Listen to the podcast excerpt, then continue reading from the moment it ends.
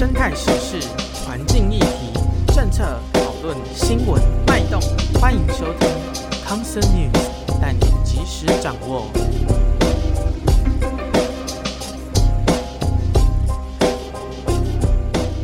深色的议题，企图以华丽的名来掩饰。欢迎来到康生制药，我是吕博猫。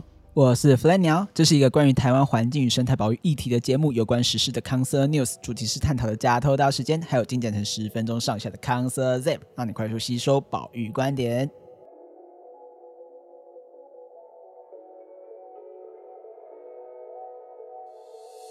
进阶巨人动画终于完结了，好多年，哎，长达十年之久，哎，我完全没有想到有这么久。大家知不知道霍加皮？它其实真的有的生物。它的外观其实蛮特别的，就是像一只短短的长颈鹿，然后有斑马的屁股。它跟斑马没什么关系，是跟长颈鹿有一些关系，没错。哦，它长得真的很很像那个千合体。哎、欸，你有没有看过史瑞克？它里面有剧情里面有一只驴子爱上了龙，然后生下了那个驴跟龙杂交的翅膀的。驴宝宝，对，超超奇怪的，然后就觉得哇，这种生物只有在动画、卡通世界才会出现吧。然后就你看到霍加皮这种生物的时候，你确实会有它是什么长颈鹿跟斑马杂交的后代，那种奇怪的什么呃人工人造生物的那种奇怪感觉。那没有，它就是长这样。它爸爸妈妈霍加皮的爸爸妈妈还是霍加皮，主要是它还是长颈鹿科下面的动物，就是它是长颈鹿。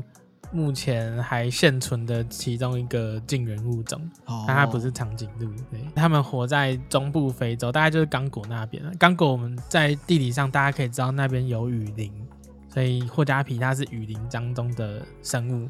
不过一些雨林里面的动物也是因为一些开发，所以像栖地破坏的问题，所以霍加皮它在。它现实生活中是遇到一些续存危机，七弟可能会有一点消失。不过霍家皮真的蛮酷的，大家可以去查看看。可是那个字很难打，我的输入法没办法打这三个字。哎、欸，对了，你知道我在梗图上面，我因为我要打霍家皮这几个字嘛，然后我是用特殊的字体，然后我发现不行，所以我就是那其实我在梗图上面放霍家皮三个字是我自己拼出来的，我是先打一个圈，然后再打一个霍。然后把这个犬跟货拼在一起，然后再打一个犬，再打一个加，然后把犬加皮的放在一起，然后皮就是一个犬那个皮，都是这样合在一起的，完全手工变成长节造字的感觉。我要打霍加皮三个字，我会先随便打霍加皮，音对就好了，声音对就好了，然后就会 Google 出现第一个霍加皮，然后再把它复制下来。哦，对，我在打文案的时候确实也是这样。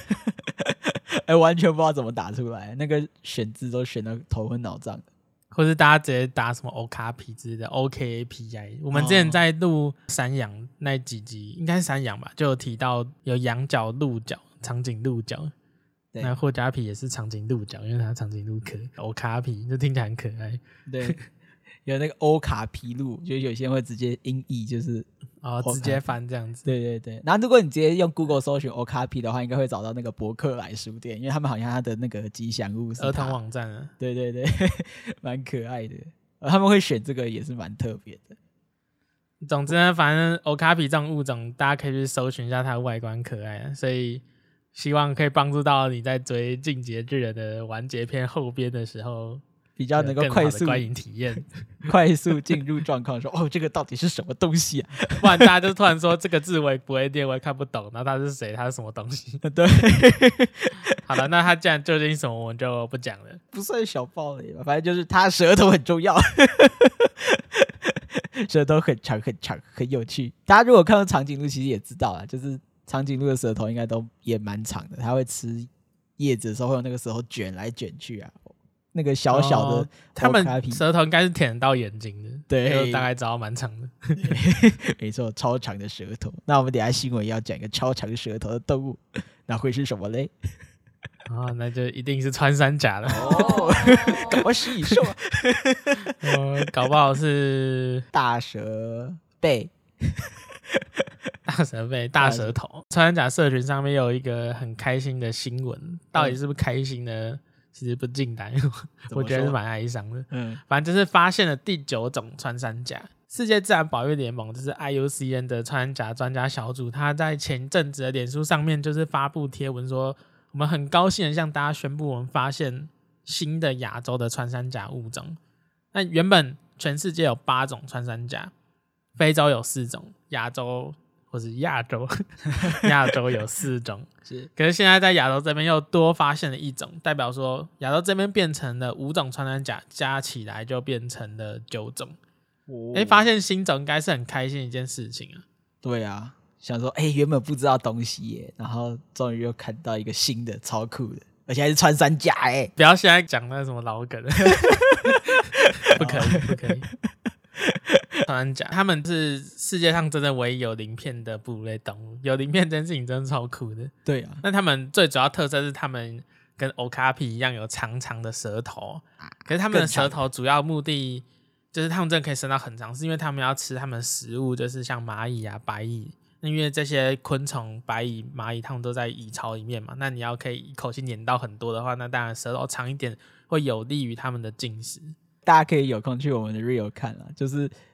那个 Name Do It For，就是有一只鼻子很长的狗，然后帮主人拿洋。苏尔牧羊犬，对，苏尔牧羊犬拿洋芋片，然后那时候就是改，就是洋芋片整个被一大堆蚂蚁给占满，那洋芋片罐子，洋芋片罐子很长嘛，然后穿山甲就直接把舌头伸到最里面，然后横越的整个太空，然后终于吃到那块。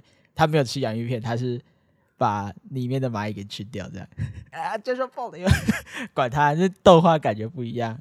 给大家可以去看，希望大家多多去看我们的 reels。没错，刷个好几百次。十五秒的影片怎么变成一小时了？这样最好。那穿山甲除了会吃蚂蚁之外，他们另外一个特色是，他们会遇到威胁的时候会缩成一团圆球。哦，既可爱，可是你要知道它是它在害怕防御的时候的动作。这样子，穿山甲在全世界上，刚提到说，其实也是有一点悲哀，就是说他们在全世界上面临的蛮严重的非法贸易。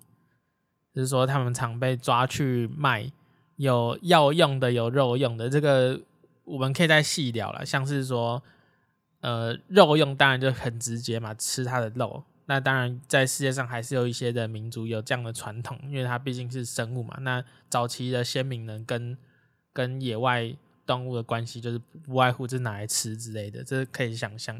那药用就是说，有些人会将它的鳞片作为药材。那这个事情到现在，我们现在二零二三，大家会去重新思考说，一个稀有动物还值不值得真的要拿它的，就是取他的命来换药材呢？那这药材有没有取代性？这其实可以大家去思考的。那当然，不管怎么说呢，现在他们就是面临蛮严重的非法交易。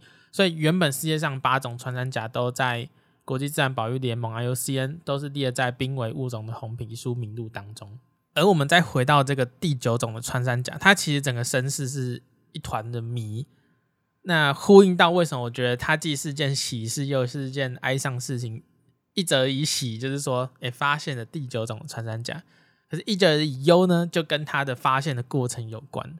它大概是今年九月多，所以这算辛苦吗？我觉得可能也不是的，是因为我回去挖这件事情的本文，那你可能就会找到它的发现的地，就是中国。那中国上自己有新闻，只是说好像外面好像比较少看到。那大概在今年九月多的时候，云南大学那边的实验室，还有像香港的那边的研究团队，他们针对云南跟香港那些查获的非法贸易的穿山甲鳞片进行分子鉴定，就发现说有一些立线体基因呢，他发现说这跟原本的那八种穿山甲好像有一些不一样，所以研究人员就进一步去。依照鳞片它的外观特征，还有他们的一些基因序列的分析，就发现说，哦，原来在亚洲这边有新的穿山甲是存在的，那它就是第九种穿山甲。哦，把它的学名种小名，因为我们知道种小名是在讲形容那个物种嘛，对，它就叫 Mysteria，就是很神秘的 M R S T R I A，就是为什么说很神秘呢？因为我完全是基于那片鳞片的基因跟外观。哦，所以它到底长怎样？它分布在哪里？其实只能用推测的，就是没有人真的看过它的完全体，它一一切都是个谜团。食材的样子给大家被发现的，食材药材的样子。你吃过穿山甲也真的看不到穿山甲走路，好可怕！因为你完全不知道这穿山甲到底是什么样的东西，是超级神秘的。我们联络一下保级总队来处理这个案子。这一支第九种说到难过的地方，就是就是在被走私贸易的鳞片当中，嗯，所以代表一件事情，就是它正在被面临盗猎拿来当药材用这个风险。哇，所以难过就难过在这边。对，那刚才讲的这个研究，就是说发现它的鳞片特征跟它的基因特征。有差这件事情，我们回顾到上集，我们的康 Sir 这一期有讲过物种观嘛？物种观就指的是说，我们要分出一个动物的新种，或者任何物种，不一定不一定是动物，它是基于像是基因基因的角度，也可以基于是外观的角度，所以分类出一种物种，它其实需要用好几种物种观同时去看。那这篇研究有登在 PNAS 上面这个期刊上面，是一个蛮知名的期刊。那发现说这个穿山甲它跟邻近的菲律宾跟马来西亚穿山甲大概在五百万年前就分开的。那相关研究，如果大家真有兴趣，可以去查查看。嗯，那不过发现说这样的物种，我们完全不知道它的外貌长怎样。不过研究人员大概可以推测啊，这这样的穿山甲大概就在东南亚这些岛屿，或者说它跟印度的穿山甲有一些地方重叠，所以说可以推测它大概在哪里。可是真实的外貌现在是一片谜团。哎、欸，他们盗猎真是很可怕，这种完全科学家不知道的地方，他们都可以把它挖出来。嗯嗯，那我们其实有发现说他，他他是有做基因检测嘛？那基因检测的时候，就进一步发现说，整个这一种穿山甲的遗传多样性相对是低的。啊，那有可能跟当地就是那些原栖地或许或多或少有一些非法贸易嘛，不然怎么会有这个鳞片？然后还有就是栖地的一些状况有关，嗯、所以说。导致它的遗传多样性可能相相对较低啊，那这这暗示这样他们族群状况其实不是那么乐观。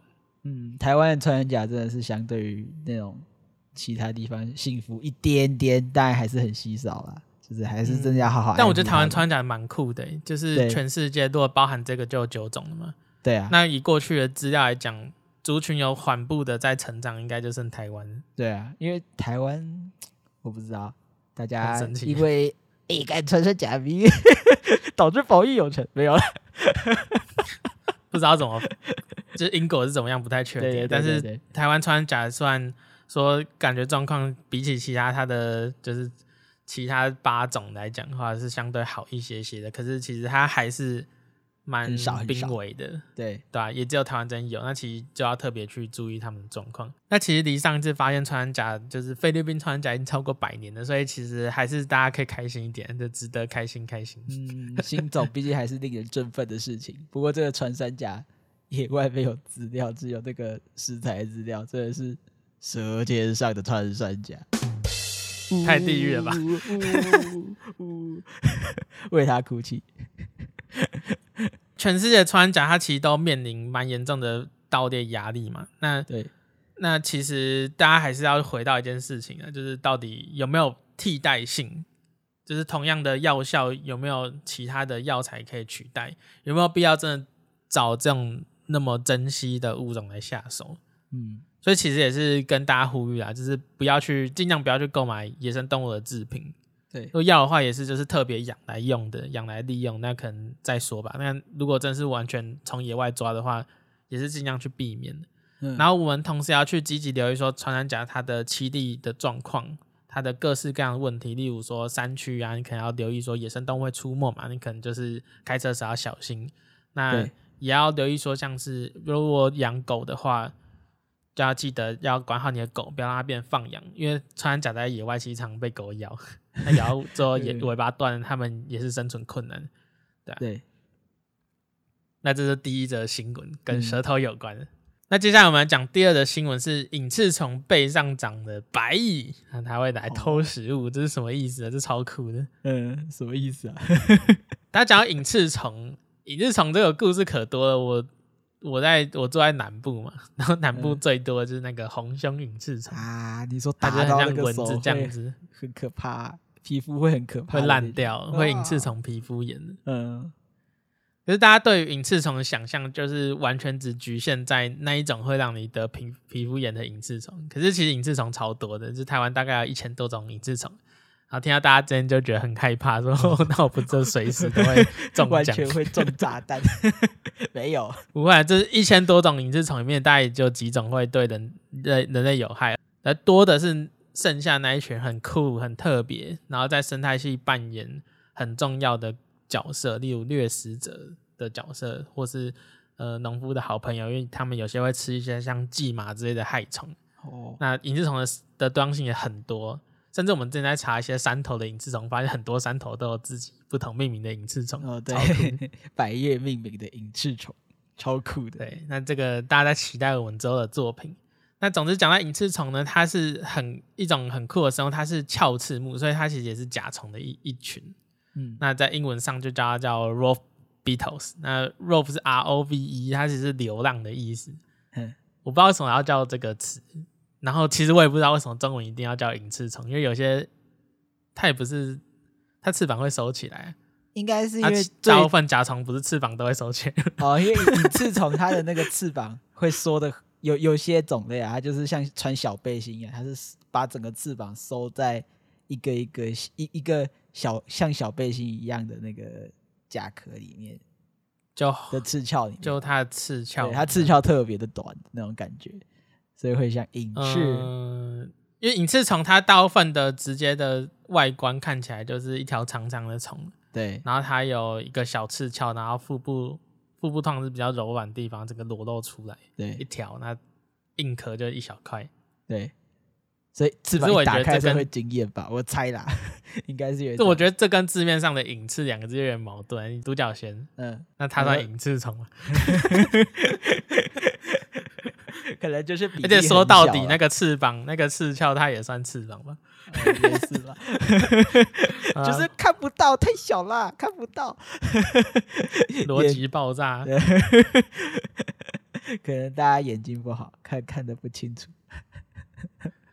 好吧，那在澳洲，澳洲北领地又发现一种新的隐翅虫。澳洲怎么都出这种可怕的东西，怪东西。澳洲就是有趣。那种隐翅虫它怎么样？它是它的腹部会膨大起来，像一只。白蚁，那这个有点大家比较难有画面哦。它其实就是你直接看到这只隐翅虫，你会先看到一只白蚁，然后你定神一看，发现诶，它不是白蚁，真正的隐翅虫是那个长得像白蚁的东西的下面是它的头啊、胸部。那那个白蚁是什么？是它的腹部去特化出来的。你说他被他的大肚子遮住，然后这个大肚子长得像白蚁一样吗？对，而且盖在他身上。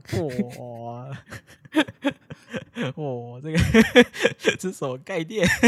你说被自己的肚子遮着，这有够酷的、欸。有，我不知道这算不算特化。那你就，总之我们用比较保守的词，就是说他的腹部外形就是发展成像像只白蚁的样子。嗯，那你你直接看到它，你就看到一只白蚁；但你用力看，就看到它肚子下面的本体。啊，其实这样说很怪，因为它的腹部也是本体，就是。嗯，你的肚子长得像一只白蚁。对，它的肚子长得像白蚁。嗯，那隐翅虫这样的类群，它其实在动物的这个伪装界，其实也是蛮有名的。因为有些隐翅虫，它就会像是长得很像其他的蚂蚁，例如一个例子是行军蚁。有一种蚂蚁叫行军蚁，然后那些隐翅虫就会长得，它就是外形就长得超像那种行军蚁，然后会跟那些行军一起一起一起活动，嗯，然后它就跟着行军跑到它的家，然后把它的把它的那个幼虫跟卵拿起来吃。因为刚才讲到隐翅虫有些是肉食性的嘛，那它就是说我就跟你伪装成一样，然后混混入行军蚁巢，然后就吃它的蛋跟那个幼虫，嗯。那这是这是有些类群的，那所以我们只想跟大家讲讲一下，就是说隐翅虫在全世界尺度，它常会去有一些就是嗯这样什么，就是长得像别的物种，然后从此可能获得一些好处之类的。嗯，那这种隐翅虫，它把它的腹部膨大起来，像只白蚁，这种腹部膨大的现象，我们把它叫做就是 physogastry 啊，这个字没有中文翻译，那你直接翻就是。生理的胃部吗？或者你都你丢 Google 翻译会出现胃胃，胃胃 就是那个肚子里面的那个胃。嗯，那那这个这样的就是 physogastry，它其实在一些节肢动物，主要就是昆虫或是一些螨类，它是一个特别的特征。那主要就是说它的腹部会很大幅度的增生，对，呈现出一个就是啊一个很巨大的形状。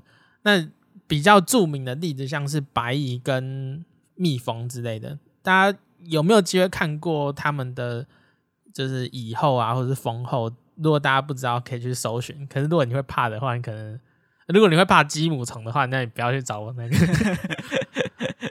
就总不要去找白蚁的蚁后。看起来就是头胸小小的，然后肚子超级大，白白、嗯、黄黄的。大家知道鸡母虫吗？就是一些金龟子啊、独角仙、锹形虫的幼虫状态嘛。嗯，白色肥肥的，像只指头，然后会动来动去。那白蚁我们知道白蚁很小只，可是白蚁的蚁后它就很像一只鸡母虫。那你看到那个鸡母虫的那个部位，就是它的肚子、它的腹部。然后前面接了一个小小的胸跟头，还是它的就是其他部位。那大部分看到地方都是它的肚子。我不知道为什么看到这个感觉有点卡崩脆的样子，好像很卡崩脆，就是哈库玛塔塔，或是那个高刚吃吃那个我也不知道他是什么，吃鼠妇吧。大王巨足，不知道是什么东西，感觉白蚁的肚子很好吃。嗯，那就是他们有一群就是节肢动物或者是螨螨虫类，它们就会将它的腹部膨大。那有些就跟它的生殖有关了。嗯，那有些跟像这次讲到白蚁，就是特别的一些好处。那这种状况不会只出现在白蚁、蜜蜂里面，有些鞘翅目除了这次提到的隐翅虫之外，有一些金花虫啊，有些原青类的昆虫也会有这样的状况被记录到。嗯那我们就回到这次的澳洲的这个新发现的隐翅虫，它在背上长出一个很大的白蚁，这可以干嘛呢？难道它是跟前面行军蚁那样一样吗？就是它就混入白蚁巢，然后吃白蚁？嗯，是吧？其实不是，可是前面答对一半，它长像白蚁，那当然就是要像白蚁嘛，所以它应该长这样那个样子，它就可以自然而然的混入白蚁。白蚁的蚁窝或者是白蚁蚁群当中，因为白蚁它不是直接靠视觉去辨认彼此，即便视觉上我也觉得它 看起来很像嘛。它们主要是透过触觉，嗯，然后摸一摸，那一种形状很像，对啊，就是我们就知道瞎子摸象不可靠，因为那种那种隐翅虫，它就是它的腹部膨大像只白蚁，然后它都会有那一些特别那些凸起，很像触角。然后像白蚁彼此交流的时候，接触到的时候就就是摸一摸，嗯，白蚁。然后同时它身上会散发一些独特的就是碳氢化合物，然后这样会加强它们其他白蚁对那一只也是白蚁的这种认知。哦，就是摸的也像啊，闻起来也像，闻起来也很像，哦、超酷 哦。然后结果它是别人的肚子，你一直摸我的肚子？又不是弥勒佛。不是，是这种最荒谬是，你有没有看过别人跳肚皮舞，然后是在他的肚皮上面画一个脸谱？啊、哦，有有有，就是你你今天到头来跟别人打交道，就是跟别人的肚子打交道这件事情，我觉得很好笑。哎、欸，你有没有看过之前？之前之前有网上有卖一件衣服是黑猩猩对吧？还是红毛猩猩？哦，然后就有一个人肚子很大，就穿这个衣服。我我一般人穿可能还没有那种效果，可是如果你肚肚子很大，穿那个。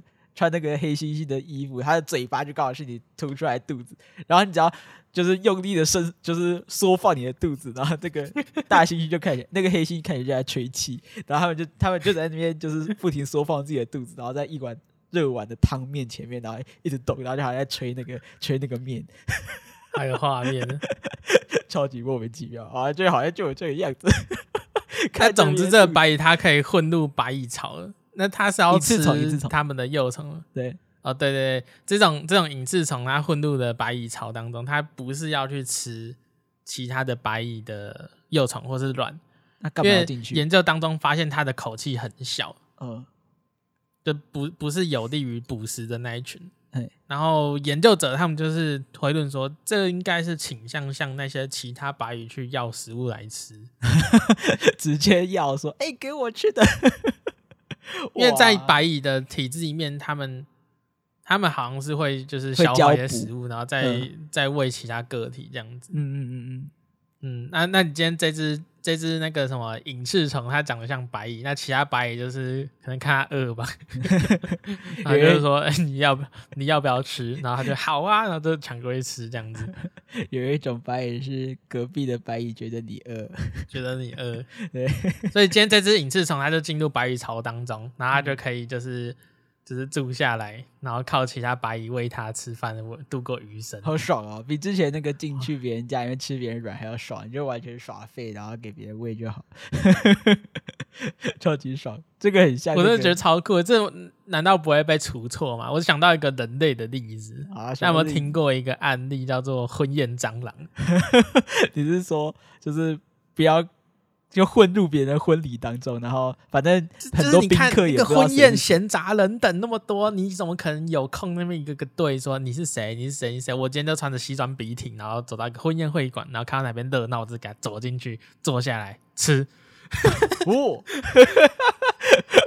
好像很棒，就是这种感觉，对吧？然后你看你你今天的你今天的打扮方式，就是像个来吃婚宴的人，就是像个白蚁这样子。哦。但你不是真正他的邀请的嘉宾，你就是 nobody 一个 伪装者。那你白然后过来，然后服务人员就会送上可能呃红曲米糕，然后猪脚什么什么之类的，然后别人拿酒来敬酒，你就跟着拿酒敬酒，然后吃饱喝足，然后就走这样，所以还可以拿喜糖。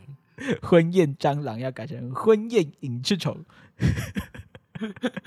对啊，蟑螂会这样子吗？呃，哎、欸，好像还好，要不，它只是它，你没有蟑螂，你一看就知道你想把它赶出去。可是如果是这种隐翅虫的话，你看到还不一定知道它来者是要白，你还会跟他点个头。对对对对对，你还会把它当自己的伙伴更好。因为我之前参加我朋友婚礼，就是、嗯、我刚好不是他的以前同学。所以进去那那个饭局有点尴尬，因为我不是同事，我也不是同学，就是就是真的认识的朋友，但是刚好不是这样一个身份，嗯、所以你周遭坐那些人，他们彼此聊得很开心，他可能是同学吧，然后那一桌聊得很开心，可能是他同事吧，对，然后我刚好就是安插在就是散户 散户桌里面，然后我左右我也不认识，嗯、他们好像也不认识我，对他们也不认识我，嗯、啊，然后吃吃吃完是那个新人，你认识新人，可是你不认识新人的其他朋友这样子。我我认识某几个其他朋友，可是他们刚好是他的国中同学，所以他们那一群坐一桌。嗯嗯嗯嗯嗯。然后因为刚好那一桌也有人数限制嘛，我刚好我就不是坐那一桌，我刚好就是坐在别桌。然后那一桌好像是他们的同事还是什么的。对。然后大家就只是笑笑，一直点头。这边，可是我也不知道他是谁，他也不知道我是谁，然后就是尴尬吃饭，吃完饭，吃完饭我就我就包包收一收，然后去找我朋我去找我朋友拍照这样。嗯、可是可以从头到尾，我根本就是可以走错一个饭厅嘛，那大家也不认识我。哦，对，他也没有跟我核对说这个人是谁，可是应该有这个机制，我想应该有，可是。嗯难说，如果他没有核对的话，我我这样乱入到一个别人，我就可以成为婚宴隐翅虫。而且通常婚宴也不会真的全员到齐，你只要过去看一下，哎、欸，哪一桌看起来比较生疏不熟，好，又有一个空位啊，我就给他坐下去。啊，好孩子不要学，不要当婚宴隐翅虫。甚至你可以精算那个这一桌菜多少，然后后面赶快冲过柜台补发个红包。那这样就还有给好处，这样就不是婚宴隐翅虫，就是嗯，婚宴婚宴不知道怎么讲，没关系。隐翅虫其实大家都只会想到红胸隐翅虫，就是打一打会受伤、会皮肤炎的那个。那、嗯、其实隐翅虫它真的是呃不会主动攻击人类的，因为红胸隐翅虫它也是因为你在家里开灯。那它稍微有一点趋光就飞进来，对，那不好好死不死，它很小只，像蚊子，那个就出手打了一下。嗯，你以为它是蚊子，就会打下去，手整个烂掉。嗯，对啊，所以其实如果是中南部比较多隐翅虫地方，开灯，那窗户可能要留意一下。那这个也只能小心的，这不能怎样，这只能小心。啊，你可以看清楚再打。